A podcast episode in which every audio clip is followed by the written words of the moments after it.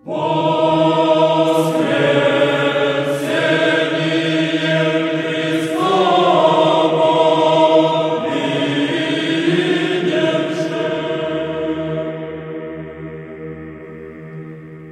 všetci. Ahojte, zdravím vás pri novom podcaste. Predbežný názov tohto podcastu je Omrvinky. Nič zatiaľ lepšie ma nenapadlo. Moje meno je Števo a poznáte ma z podcastu Javorové halušky.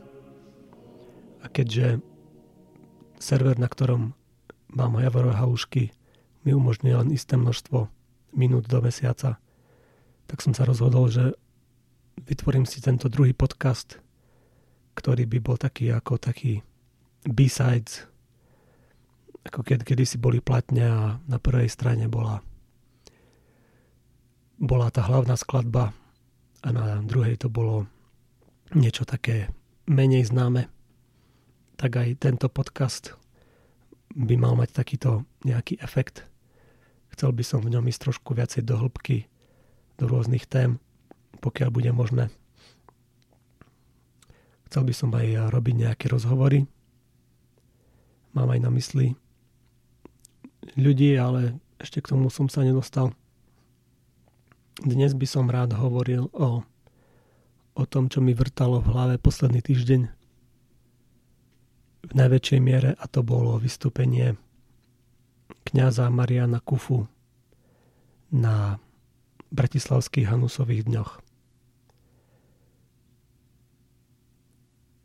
Osobne tie Hanusové dni nesledujem, neviem presne, o čo tam, o čo tam presne ide, som sa nikdy nezúčastnil nich. Prípada mi to ako nejaká taká intelektuálna debata kresťanov, ktorej veľmi držím prsty a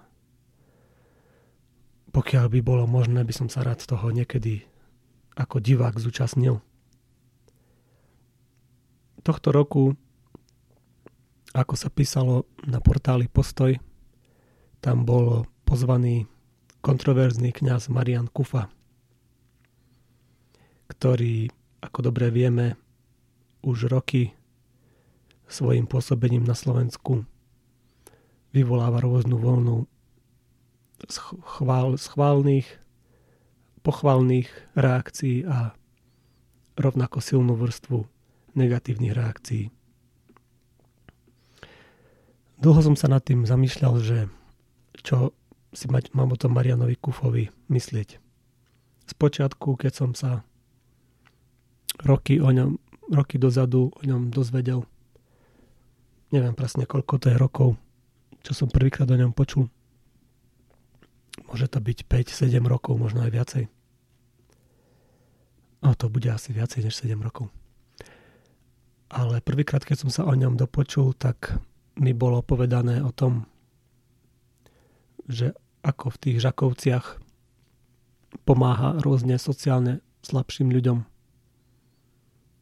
Čo mi bolo veľmi sympatické a pripadalo mi to ako taká taká činnosť slovenskej matky Terezy.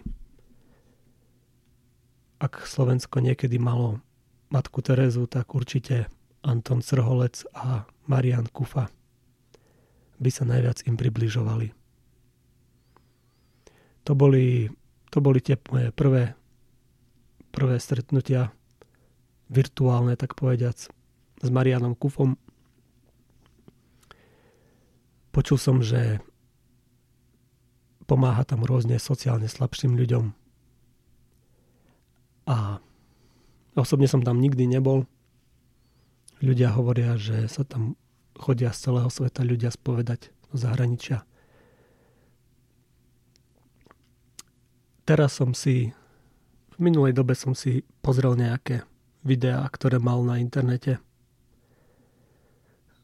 Asi taký prvý kontroverzný také prvé kontroverzné video bolo, tuším, na, pos- na portáli týždeň.sk niekoľko rokov dozadu to bolo video o, tuším, o homosexuáloch. Uh, myslím, že Eugen Korda robil s ním video. A to vyvolalo veľkú, veľkú búrku vášni. Ja som to tak ešte stále vtedy bral, že vlastne, opakuje vlastne len učenie katolíckej cirkvi. Nejak ma to veľmi nevzrušovalo, čo ľudia si môžu myslieť o, o niečom, čo je v rámci cirkvi dané v rámci katechizmu v rámci uč- učenia cirkvy. To bol taký prvý kontroverzný moment. Potom, tuším, som to dlhšie nevnímal. Až, eh,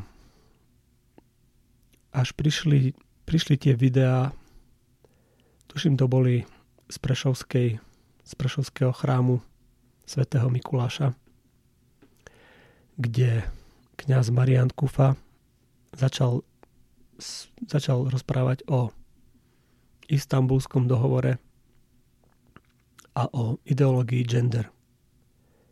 Ako sám povedal v, tomto, v tejto debate, tak povediať v debate na Bratislavských Hanusových dňoch,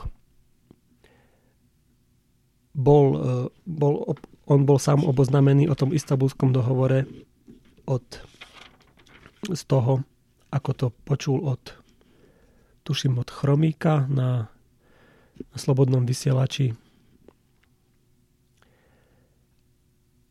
Tým pádom už hneď sa radary rôznych konšpirátorov zapínajú a svietia kontrolky. Vieme, čo slobodný vysielač reprezentuje. Osobne som slobodný vysielač počúval len párkrát. Nejak nevyhľadávam konšpiračné médiá. Prípada mi to ako strata času, ale plánujem sa v najbližšej dobe trošku bližšie na ne pozrieť. A spravil by som o tom aj epizódu, keď to pán Boh dá. Čiže tento pán Kufa sa stal takýmto bojovníkom proti istambulskému, istambulskému dohovoru.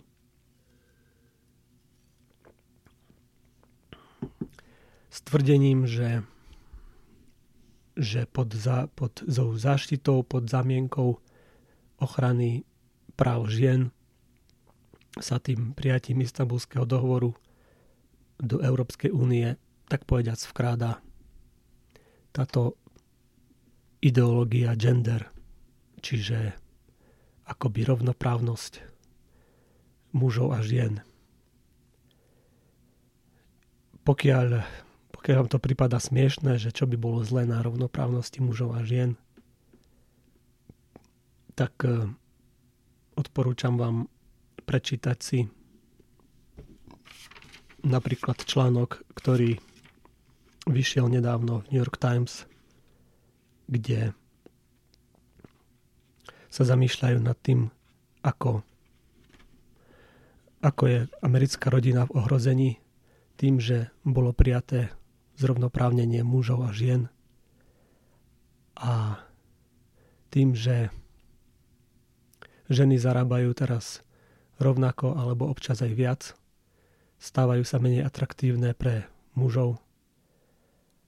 Muži nechcú ako partnerky ženy, ktoré viacej zarábajú.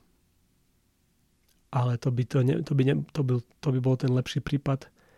V tom horšom prípade Ženy nemajú záujem o muža, ktorý menej zarába. Cítia sa byť sebestačné a tým pádom tým pádom žena necháva tohto muža slobodného, ktorá, ktorý potom sa opustí, začne piť, začne drogovať, príde o robotu a tak ďalej. Začína sa celý tento kolo, kolo, kolotoč. Teraz som našiel ten článok. Autorka sa volá Helen Andrews, keby ste to chceli vyhľadať. Článok sa volá Defending the Family. V tomto článku sa napríklad spomína, že ženy tým, že dlhodobo je trend zrovnoprávniť, zrovnoprávniť ich s mužmi,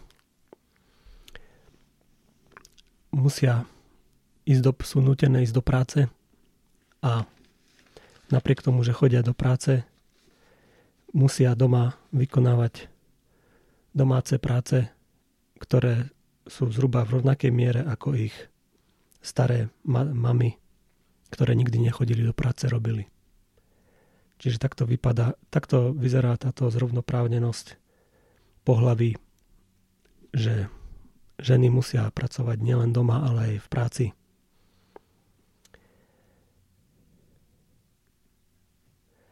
Tu je citovaná tá štúdia, ktorú som spomínal, že štúdia za štúdiou poukazuje, že ak muži zarábajú menej ako ženy, ženy v princípe ich nechcú, nechcú sa za nich vydať. V niektorých, eh, v niektorých oblastiach USA, hlavne tých, ktoré boli silno postihnuté globalizáciou a čínskou čínskou výrobou lacných vecí. V tých oblastiach ženské platy išli dole v porovnaní v porovnaní s mužskými a e, počet svadieb a porodnosť detí vlastne stúpla hore. Čiže vidíme, že zrovnoprávnenie žien a mužov na finančnej úrovni môže mať následky aj na porodnosť a rodinu. A vlastne naspäť by som sa vrátil k tomu Marianovi Kufovi. Tá ideológia gender, ktorú on spomína, ten istambulský dohovor, s týmto presne súvisí, pokiaľ sa nemýlim. Samozrejme, Určite sú do toho zahrnuté aj práva trans, transsexuálov, homosexuálov, podobne. Avšak pán Kufa argumentuje, že pod, pod zámienkou ochrany žien sa takto, takto ničia tieto zaužívané, zaužívané stáročia zaužívané role, ktoré muži a ženy plnili v spoločnosti. A tým pádom bude ohrozená aj rodina. Že to bol, to bol vlastne taký hlavný tak, taká hlavná agenda, ktorou sa otec Marian Kufa začal zviditeľňovať, zviditeľňovať v televízii a v médiách okrem toho, čo on predtým robil v tých Žakovciach a čo doteraz robí. Myslím si, že pán otec Marian Kufa je potrebný pre Slovensko. Ľudí ako je on Slovensko veľmi potrebuje. By som povedal, že on je akoby náš slovenský pro-life bojovník. Keby sme mali ho nejakým jedným slovom, jednou vetou vystihnúť, tak určite je bojovník za život, za, za práva, za práva nenarodených detí. Pozd- určite ste videli tú fotku, ako stojí pri parlamente a drží nápis Nezabiješ. Pripadá vám to smiešné, občas niekomu to pripadá smiešné, ale pravda je to, že v zahraničí, hlavne v USA, je takýchto demonstrácií za život proti potratom množstvo.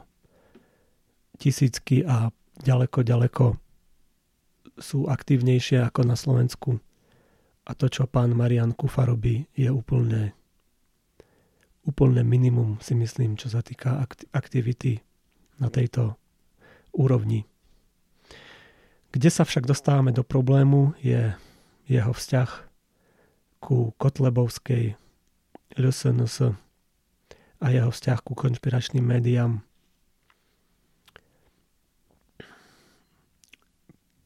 Priznám sa, že dopodrobná nepoznám, nepoznám tieto pohnutky a tuto, je, tuto tento vývoj tohto jeho postoja, ako sa to vyvíjalo, kedy sa k tomu dostal.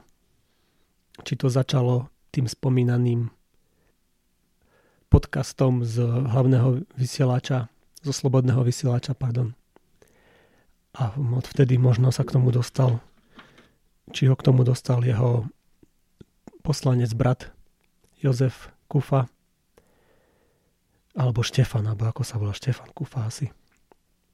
Neviem presne, ako sa k tomu dostal a ako sa dostal k samotným, eh, samotnému Kotlebovi LSNS. Či bol oslovený priamo nimi, alebo on sa nejak k ním dostal. To, to vám neviem povedať. Pokiaľ by ste vedeli niečo o tom bližšie, môžete mi napísať. Ale čo by som k tomu povedal? Máme takú históriu smutnú na Slovensku, že kňazi a klérus, rôzni e, predstavitelia cirkvy, aj biskupy, sa roky oháňajú tým, že slovenský štát a TISO a tak ďalej a tak ďalej. Žiaľ, poznám to aj z blízkych rodinných a kamarátskych kruhov. Keď vám niekto bude tvrdiť, že za slovenského štátu sa Slováci mali dobre. A takto, a takto vlastne takúto ideológiu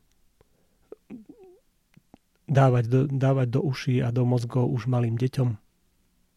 Keď vyrastiete, potom zrazu si uvedomíte, že pravda je trošku niekde inde a, a pravda je, ma, malý detail bol, bol za, zamlčaný vám ako deťom to, že 10 tisíce Židov bolo vinou Jozefa Tisa a jeho spolupracovníkov deportovaných do Osvienčimu a do koncentračných táborov. Čiže to je to je tá malá cena, cena v úvodzovkách samozrejme to si to ironicky hovorím, to je tá malá cena za tú, za tú našu prosperitu počas vojny.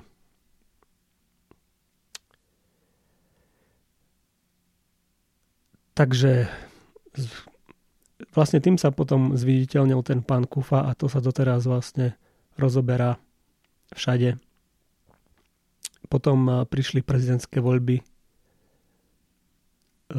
tuším, podporoval Štefana Harabina,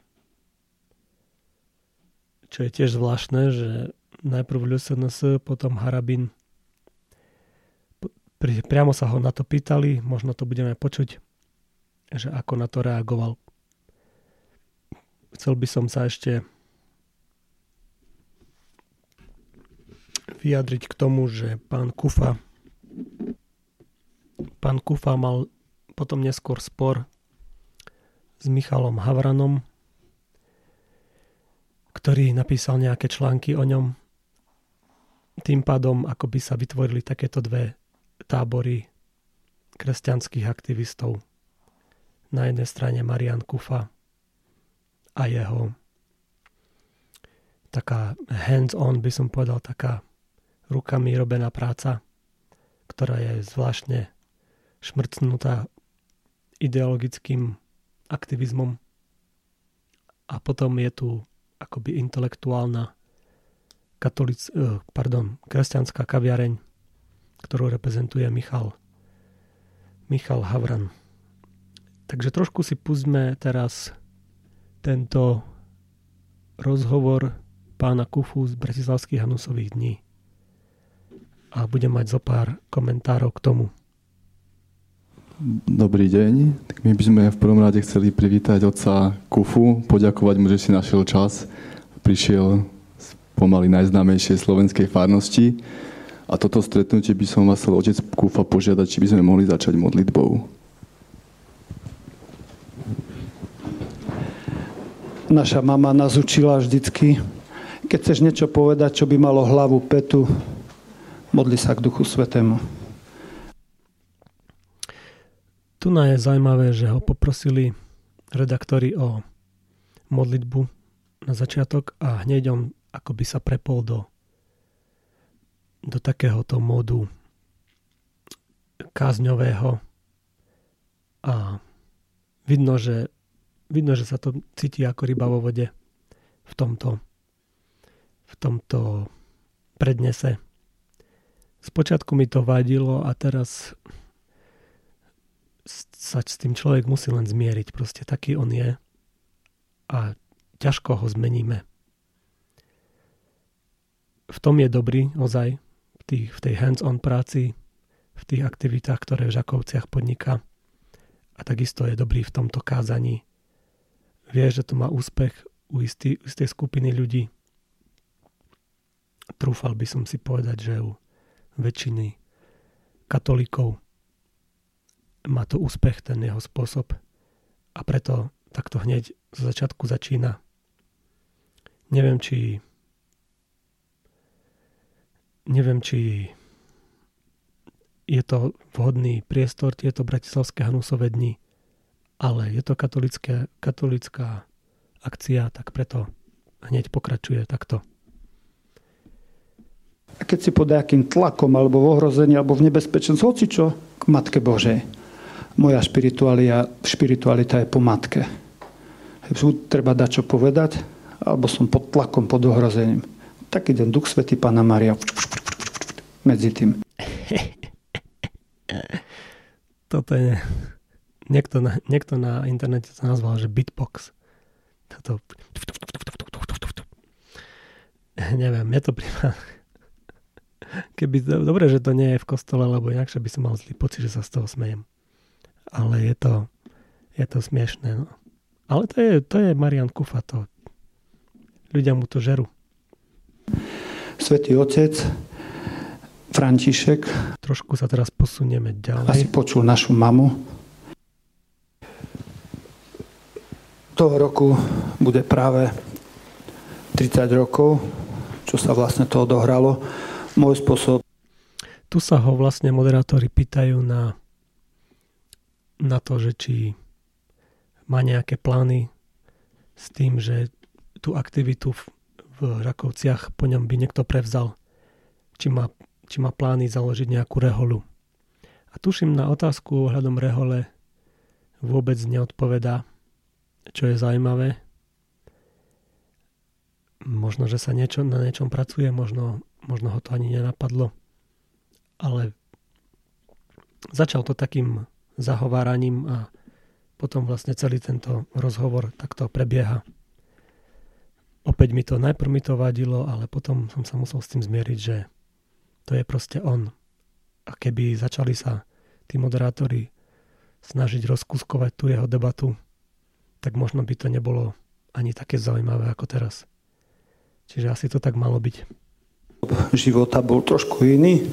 Tešil som sa, že sa ožením Bavili ma kone, pušky, karate, horolezec, modlil.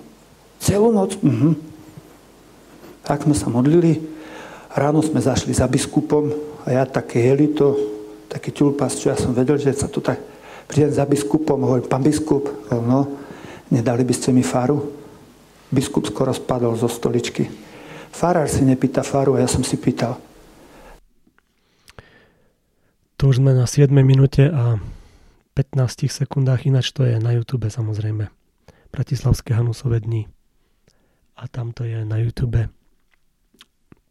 Čiže tu na vlastne začína pán Kufa celým tým svojim príbehom, ktorý, ak sa nemýlim, tak už viackrát spomínal, že to mi vadilo na tých moderátoroch, že ho nechali opakovať tie isté, tie isté príbehy dokola, ktoré už boli zverejnené vlastne sme sa, niečo sme sa nové dozvedeli, ale veľa toho nebolo. Ktorú faru chceš, Maroš? Žak... Chystáte nejakú reholu alebo niečo? Ja som už starý toho roku, bude mať 60, tak dožijem, ak dá pán Boh. Hej, tak sa trošku pochválim, lebo tí chlapci mi vypočítali. Farár, meniny máš 25. marca, keď bolo zvestovanie pána. Aj vtedy má meniny však. 30 ročný si šiel do seminára, 33 ročný si bol za diakona vysvetený a narodeniny máš na Vianoce. Ešte by si mal zomrieť na Veľkú noc a už by to všetko sedelo. Ah, OK. Ideme ďalej. Nebudem to komentovať. Veľkého diela, ktoré sa vlastne budujete v Žakovciach. Posunieme sa otázkou ďalej. V posledných mesiacoch alebo rokoch ste teda vstúpili aj do verejného života. Mala, je to viacero tém, ktorých by sme sa chceli dotknúť. Mm, tou poslednou, najzaujímavejšou a najväčšou boli prezidentské voľby.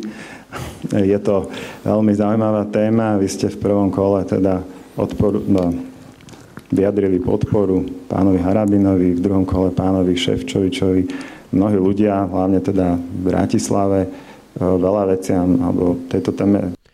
Čiže toto je pochvália pochválenia hodné, že po 19 minútach sa moderátori dostali k otázke, ktorá vlastne každ- viacerých intelektuálnych katolíkov trápi, že prečo podporoval Harabína a prečo podporoval prečo podporoval eh, Ševčoviča.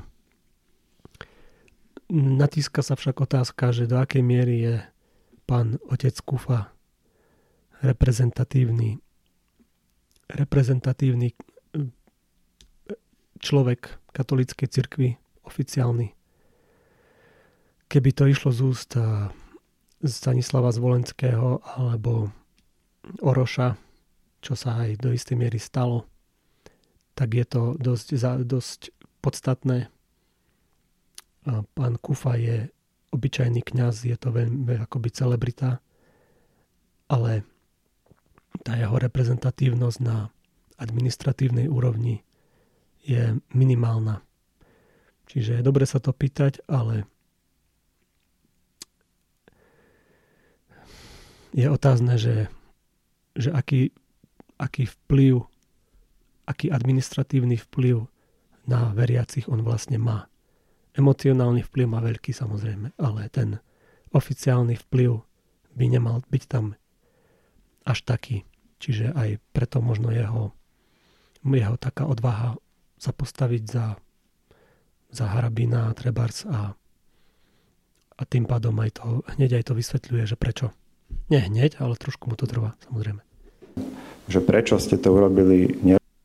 Hej, kňaz by bolo veľká chyba, keby nevidel čierno-bielo. Čierne je hriech a biele je čnosť. Toto má hlavne vidieť kňaz.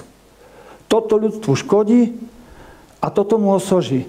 Keď ja nerozumiem tendre, poldre, emisie, CT, transportery a stíhačky. Čo sú to poldre? Vie mi niekto povedať, čo sú to poldre? toto, toto, nemá chybu toto. Tendre, poldre, emisie, CT, stíhačky. Zjavne to nehovorí prvýkrát, ale čo sú to poldre? Asi som už dlho zo Slovenska von. Nemusím ale v tej farby takej e, červenej ako e, tá purpur. Taký purpur a na tom vyšité so zlatým. Legia. Čo? Maria Legia. Legia. Mari- čo? No to sú, to sa trošku zamotáva do tých svojich príbehov, ktoré ako si veľmi s témou nesúvisia. Ľudia však zjavne sú fascinovaní a zhypnotizovaní otcom Kufom a ďalej počúvajú. Tak stali tie ženy vedľa Hej, a samozrejme, a tak to išlo potom ďalej. Prišli medzi to prezidentské voľby, či ja som ani paru nemal, keď ma obvinujú, že politický kufa. Veď ja som ani nevedel, že aké voľby prezidentské alebo dačo. Stále som sa držal hodnot. Stále. Tu si to trúfam zastaviť v tomto bode a on tvrdí, že nevedel, že sú nejaké prezidentské voľby a ja si myslím, že ja si myslím, že do istej miery hovorí pravdu. Hovorí pravdu, vedel určite, že nejaké prezidentské voľby sú, ale je dosť možné, že, že tá, ten, tá iniciatíva prišla z tej druhej strany, čiže od, od toho Ševčoviča, od toho, od toho Harabina.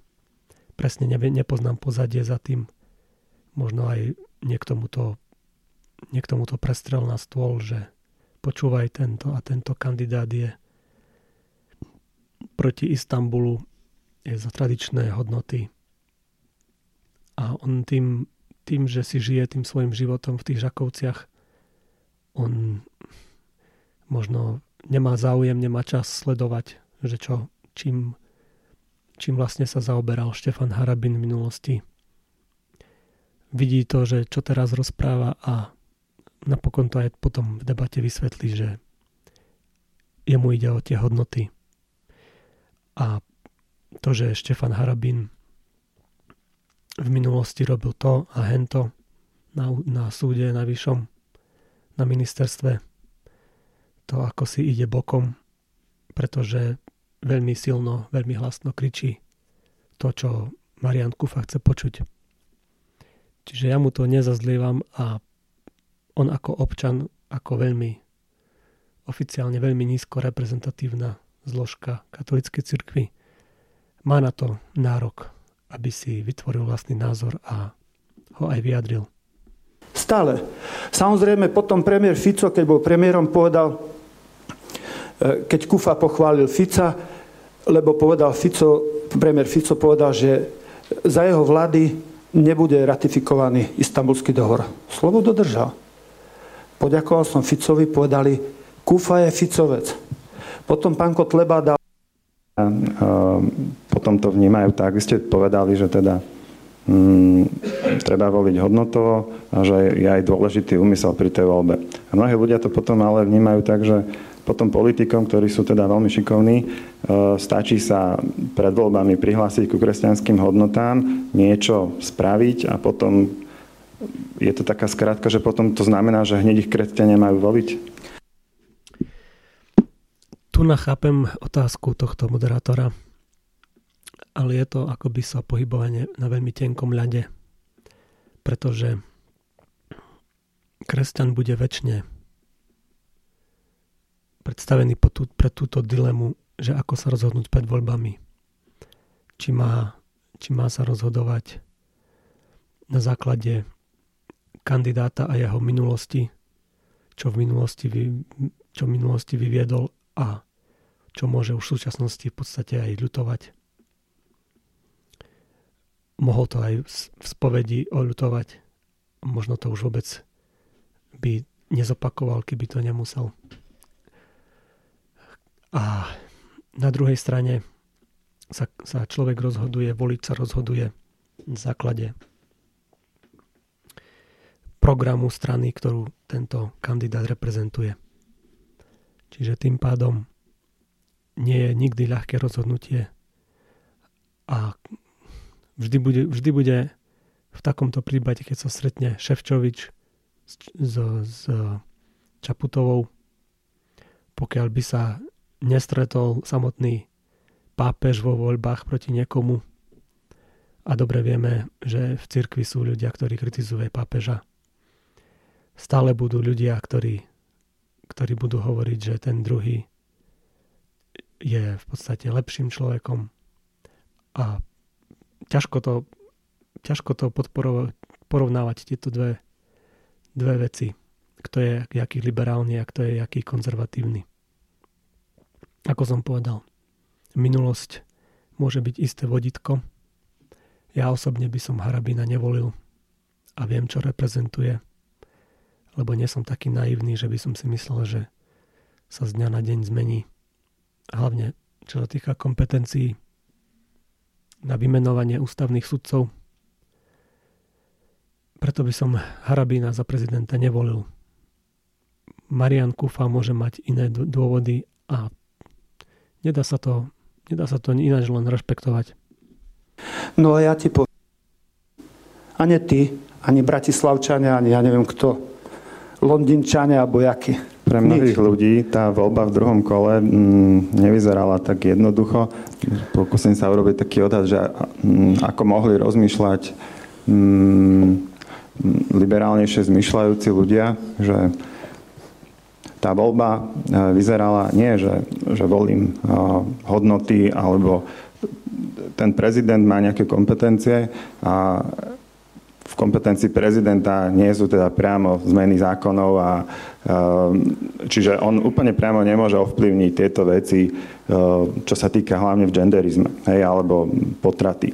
Môže niečo urobiť, ale nie je to veľmi silná kompetencia. Čo ale mohol urobiť, je, že môže menovať sudcov a môže... To je presne to, čo som teraz hovoril, že človek sa musí rozhodnúť, čo reálne ten kandidát môže spraviť v prípade Clintonovej versus Trumpa. Vedeli sme, že, že aké, má, aké má morálne pozadie Trump vzťah k ženám. Na druhej strane sme vedeli, že tí, čo budú voliť Donalda Trumpa, je dosť možné, že si zabezpečia to, že vymenuje rôznych konzervatívnych sudcov ústavného súdu, najvyššieho súdu amerického. Na Slovensku je tá situácia trošku iná. A Clintonovú k Čaputovej by som neprirovnával. Clintonová má toho na svedomí ďaleko viacej ako Čaputová. Trump zase je Trump a Ševčovič, no Neviem, či sa k tomu nejak vyjadriť, ale si myslím, že ten Ševčovič vieme v minulosti, aké zákony presadzoval v Európskom parlamente. Čiže v podstate taký pravý konzervatívny kandidát nebol z nich ani jeden, ani druhý. Robiť iniciatívu, verejne vystupovať a ľudí trápila oveľa viac otázka um, korupcie alebo také bazálnej spravodlivosti. Hej vás dušu aj telo. Mala pohlavné choroby. Je zdravá. No tak, keď som vedel napomenúť prostitútku, toto je chore, tak nazvem aj lesbu, toto je chore. LGBTI zatajú jednu vec, ktorú, to nie sú naši nepriatelia, ale zatajú jednu vec. Kto je najväčším šíriteľom vírusu HIV? Kto? No partneri, ktorí žijú rovnakého pohľavia vo morálna smrť našich manželstiev. A všetky nezriadenosti, či sú to alkohol nezriadený, nezriadený sex, nezriadené drog. Čo je to nezriadené? To, čo je proti Bohu. A keď sme neveriaci, proti zdravému rozumu a pravde a dobru. Prosím, nezriadený, aj veľa chleba ti uškodí. Pukneš. Aj veľa medu ti uškodí. No tak to je nezriadené. Proti rozumu, proti... Hej, na, v ďalšej časti tohto rozhovoru sa pán Kufa vyjadruje o, o tom, ako sa stará o rôznych, rôzne prostitútky, rôzne, rôznych zoofilov a tak ďalej a tak ďalej. A tu som sa trošku pozastavil na tom, pretože viem zo, Sloven- zo skúseností zo Slovenska, že niektorí kňazi takto rozprávajú. A osobne nesom zastancom tohto, že by, že by takto akoby propagovali tieto hriechy na verejnosti. Pamätám, raz som na Slovensku bol v kostole na istej na istej misii, bola to pánska misia, čiže v celom kostole boli sami páni, sami muži a kňaz začal rozprávať o o tom, ako raz robil misiu v nejakej dedine a povedal, že sa polka dediny spovedala z, zo zoofilie. A ja som taký bol naivný chlapec, že, že čo? Takže že proste podľa mňa niektoré hriechy by sa nemuseli spomínať a do istej miery, aj keď vieme, že neporušil spovedné tajomstvo, lebo nemenoval konkrétnych ľudí. Ale keby sa niekto začal hrabať v tom, možno by na to aj prišiel, že ktorá dedina to je. Preto by som, preto oceňujem kňazov, ktorí rozprávajú o hriechoch čo najmenej takto konkrétne. Toto by som trošku vytkol pánovi Kufovi, že o zoofilii a o, o takých veciach rozpráva. To, toho nie som fanúšik to, logike, to je nezriadené. Chránil mu život. A keď mu išlo o kariéru, o miesto, dal ho zabiť. A Ježiš povedal, oveľa väčšiu vinu majú tí, čo mi ťa vydali. To sú kto? To sú tzv. liberálne kresťania. Veríme v Boha, ale neposlúchame Krista. Veríme v Boha, ale nadávame na biskupov. Čo biskupy nič nepovedia? A keď povedia, čo sa biskupy pchajú do toho? Tak toto je zaujímavé, že, že tu rozpráva tzv. liberálnych kresťanoch, že nadávajú na biskupov. Dobre, dobre vieme, že po tých kauzach, ktoré sa objavili v minulých rokoch, nadávať je veľmi všeobecné slovo. Treba na prsty im každopádne pozerať, lebo čo sa udialo v Amerike, čo sa odhaľuje na celom svete v Čile a tak ďalej. Čo sa obvinuje istý biskup aj na Slovensku, prebieha vyšetrovanie. Čiže pán pán Kufa by si mal dávať pozor, že, že dávať si pozor, že čo sa naozaj deje vo svete. A preto na prsty biskupom a kňazom sa musíme pozerať. Keď nejde podľa teba, všimni si, jak to bolo. Jak sa tešili z Ježišom bol parlament tam, parlamente. A samozrejme tam dvihli ruky a poriadnu, poriadnu nakladačku dostali genderis, genderizmus, aby sme neutočili na tých. Dvihli 101 poslancov ruku a výborne. A to sú keci, že prezident. Prezident je tu a parlament je tu. Jedno znamenko minus pred zatvorku mení sa celkom hodnota. Či už nemusím ani ďalej odpovedať. Samozrejme, my môžeme len predpokladať o politikoch. Nemôže nikto tvrdiť. Svetý Pavol, jak sa zmenil. Levy, Matúš. No keby ste povedali, že Harabin, tak poviem, máš pravdu. Hej ľudia zomierajú v nemocniciach e, a e, novinári sú, sú zabíjani mafiou. Že či by nebolo dobré sa pozrieť trošku aj na tie e, jednoduchšie problémy, ako otázka spravodlivosti napríklad. To, že ne, nefungujú inštitúcie, prokuratúra, súdnictvo a tak ďalej, že trošku kritizovať to. Ďakujem veľmi pekne. No, tu vidíme, že sa ozýva jeden pán, ktorý by sa dalo čakať, že niekto taký z Bratislavy sa takto ozve. Zrejme to je volič Zuzany Čaputovej, ak by som mal takto diagnostikovať na diálku. A tieto otázky treba samozrejme klásť ľuďom. Tak ako je pán Kufa. Vysvetlím ku tomu, poviem. Korupcia to je najvďačnejšia téma vždycky opozície. Vždy.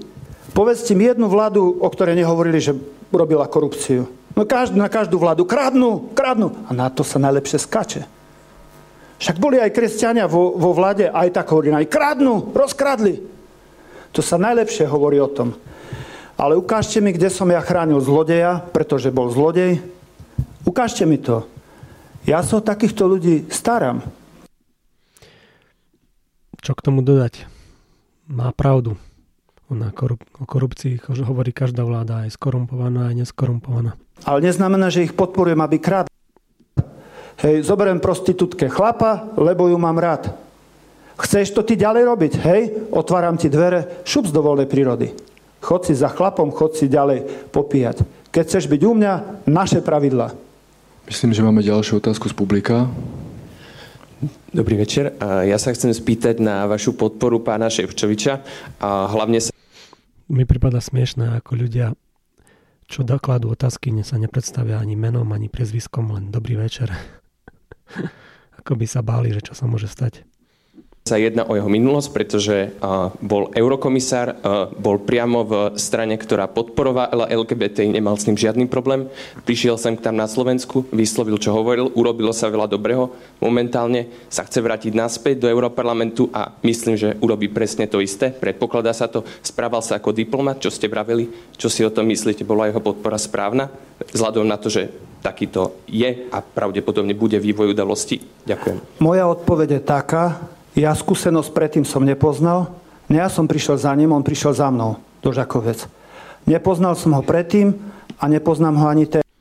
Čiže tu sám, sám Kufa hovorí, že Ševčovič prišiel za ním, čiže takto mohlo to dopadnúť aj v prípade Harabina, čo je dosť možné, pretože on má dosť svojej práce, nie že na to, že by ešte sledoval po internete, že koho má voliť, koho má podporovať. Takže je dosť možné, že takto ho ľudia zneužijú. V úvodzovkách zneužijú.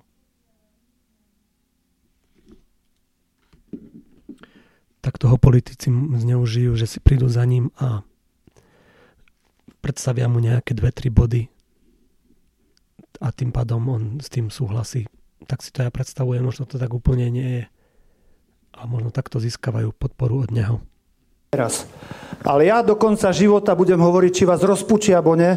Pán Ševčovič mi najviac pomohol pri odstránení istambulského dohovoru. Tak to počujete na plnú hubu. On zjednotil tých smerákov. Áno, je to tak. A to historická pravda zostane. Pravda zostane vždycky len pravda. Otázne je, že či za tým nebola vôľa Roberta Fica, aby Ševčovič sa stal prezidentom a aby Fico bol vymenovaný za ústavného sudcu. Ale to už je ďalší level pravdy, nad ktorý treba dávať pozor. Čiže istambulský dohovor bol odmietnutý v poriadku, ale ďalšia motivácia za tým mohla byť úplne iná. A môžu ste sa roz... Nedám rady. Nemyslím si, že malo spovedám. Keď je tá otázka tým smerom, že mal by si viac povedať, tak nie je to pravda. Spovedám dosť veľa. Ba naopak, da keď je to na úkor spánku, na úkor Aneli sa možno narehocu, len aby nebolo to, že si tam narobil hriechu.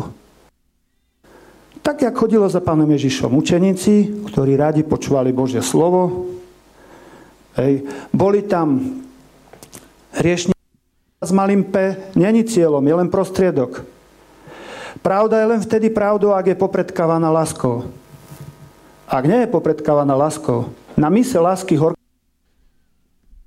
na ne nech s nimi kráča Boh. Nech zostávajú v láske. Farar Kufa nezmení ani jedno. Čiže tak, prešli sme tak rýchlo toto video. Ešte nejaké reakcie by som prečítal z internetu. Z postoja. Napríklad e, jeden človek tu píše na postoji Marian Kufa je správny chlap, Čestný človek s jednoduchým spôsobom myslenia. Iný komentár je tu. Obstal výborne, ostatne ako vždy. Verný Božím príkazom učeniu cirkvy a zostal sám sebou. Proste kufa. Fenomén našej doby.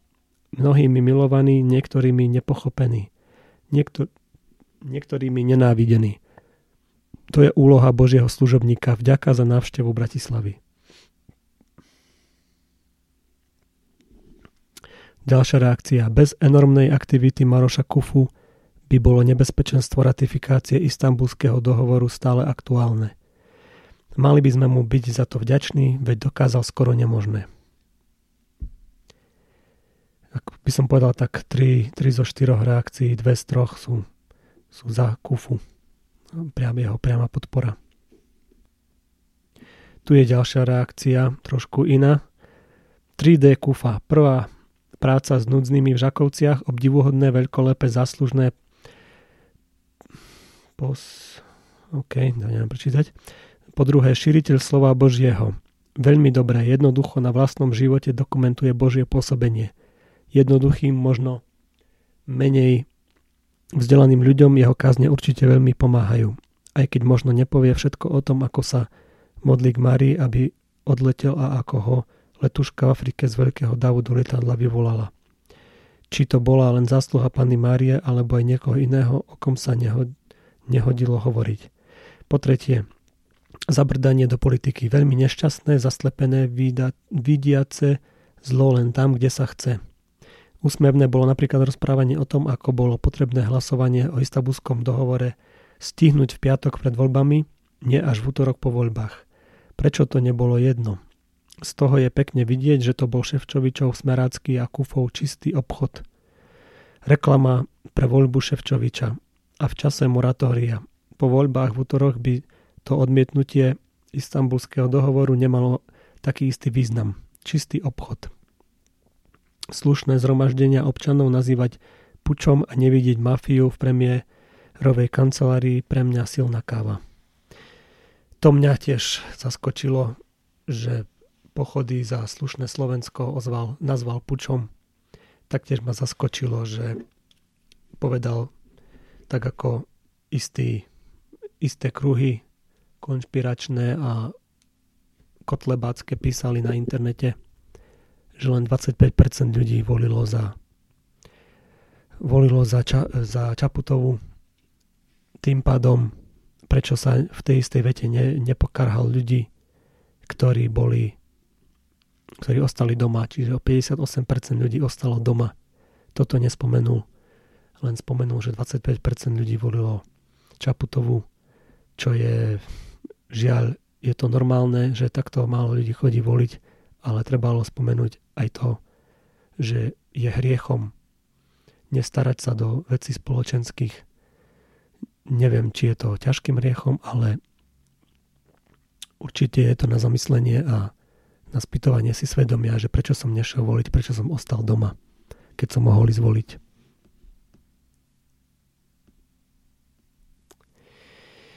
Ďalšia reakcia. Kňaz Kufa sa mnoho rokov venuje ľuďom na okraji spoločnosti. Dokáže to robiť s veľkou odvahou, trpezlivosťou a nasadením. Ak by nemal mimoriadne, mimoriadne rozvinuté cnosti ako láska k blížnemu, súcit a porozumenie sotva by mohol tak dobre robiť svoju prácu. Na tomto poli si kňaz MK zaslúži uznanie a vďaku. Na čo ťahať do politiky občana Kufu, prostredia, v ktorom sa správa ako slon v porceláne? Očividne je viac sedliak v dobrom slova zmysle, dobrý gazda na svojom poli či dobrý pastier než intelektuál. Tí, ktorí ho potrebujú najviac, rozumejú jeho jasnej zrozumiteľnej reči a jednoduchému slovníku. Politická angažovanosť tomuto občanovi zjavne nesvedčí a zatiaľ nevidím ani dôvod tlieskať kufovým prednáškam na akademickom festivale. To bola reakcia na postoji. Nebudem to komentovať, aj keď do istej miery s tým súhlasím. To, že, to, že tam prišiel a robil takúto prednášku, kde mala byť debata, tak tom sa už k tomu vyjadril, to je jeho štýl, ťažko ho zmeníme. Organizátori určite vedeli, čo budú, môžu čakať a keby ho chceli pozvať na ďalší rok, tak vedia presne, čo bude nasledovať to, že sa, to, že sa takto vyjadroval to, že sa takto vyjadroval z rozumiteľnej a jednoduchej reči, tak to je, to je jeho spôsob vyjadrovania.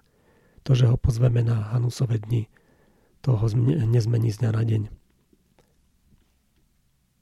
Mňa trošku sklamalo, že, že mohol predvídať tento akademický toto akademické prostredie a snažiť sa trošku menej rozvíjať tie svoje vety a nechať tú diskusiu mm, prebiehať tak rýchlejšie, aby sa vystredalo viacej otázok. Nuž len toľko. Len toľko, len jednu hodinu som o tom rozprával. Bolo to veľmi zaujímavé a tento fenomén, fenomén Mariana Kufu si zaslúži aby existoval. Je to dôležité, že, že takého človeka máme. Bude zaujímavé vidieť, či sa vykryštalizuje niečo aj na opačnom, opačnom spektre, či príde na svet nejaký, nejaký ten kaviarenský katolík. Máme rôznych, rôznych hlasných kresťanov, ktorí ani jeden z nich nesú 100% katolíkmi, alebo ako by som to nazval v jednote v, v, v bezchybnej jednote s, s Vatikánom. Takže máme, máme rôzne celebrity, akoby v úvodzovkách, ktoré sa vyjadrujú k rôznym veciam, ale, ale takto oficiálne, takého oficiálneho katolíka nemáme na tom opačnom spektre, na tom trošku liberálnejšom spektre.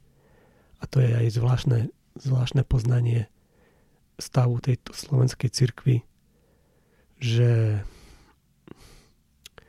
že akoby, akoby týchto v úvodzovkách liberálnejších kresťanov si, si nepripustila k telu a dala ich bokom. Mohol by som menovať rôzne prípady, kedy boli odsunutí kňazi a biskupy a v podstate už nie sú teraz v štruktúrach cirkvy oficiálnych a tým pádom akoby tieto chápadla Slovenskej katolíckej cirkvi dávali najavo, že, že vládne tam silné konzervatívne krídlo.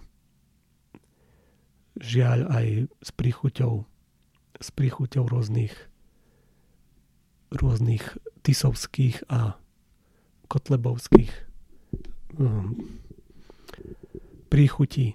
Takže uvidíme, že či sa to bude trošku kryštalizovať.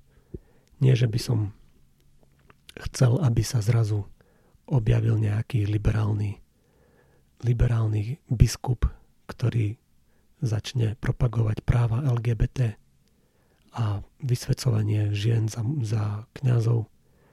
Nie, o tom mi vôbec nejde, ale chcel by som, chcel by som, aby sa našiel nejaký aktivista, ktorý príde s tým a povie, buchne po stole a povie, že takto teda nie, musíme si dávať pozor, že s kým sa fotíme, koho podporujeme za eurokandidátov a že či to, či to jeho pôsobenie v nejakej šovinistickej alebo xenofóbnej strane ho neodsudzuje na to, za to, že nemožnosť spolupráce s katolickou cirkvou, že cirkev by sa nemala spoltiť s takýmto človekom.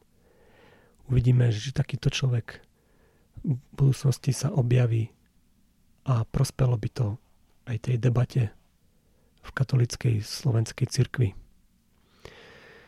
Zatiaľ len toľko pre prvý, prvý diel tohto podcastu, ktorý sa predbežne volá Omrvinky, pretože to sú také zbytky z javorových halušiek, ktoré ostali.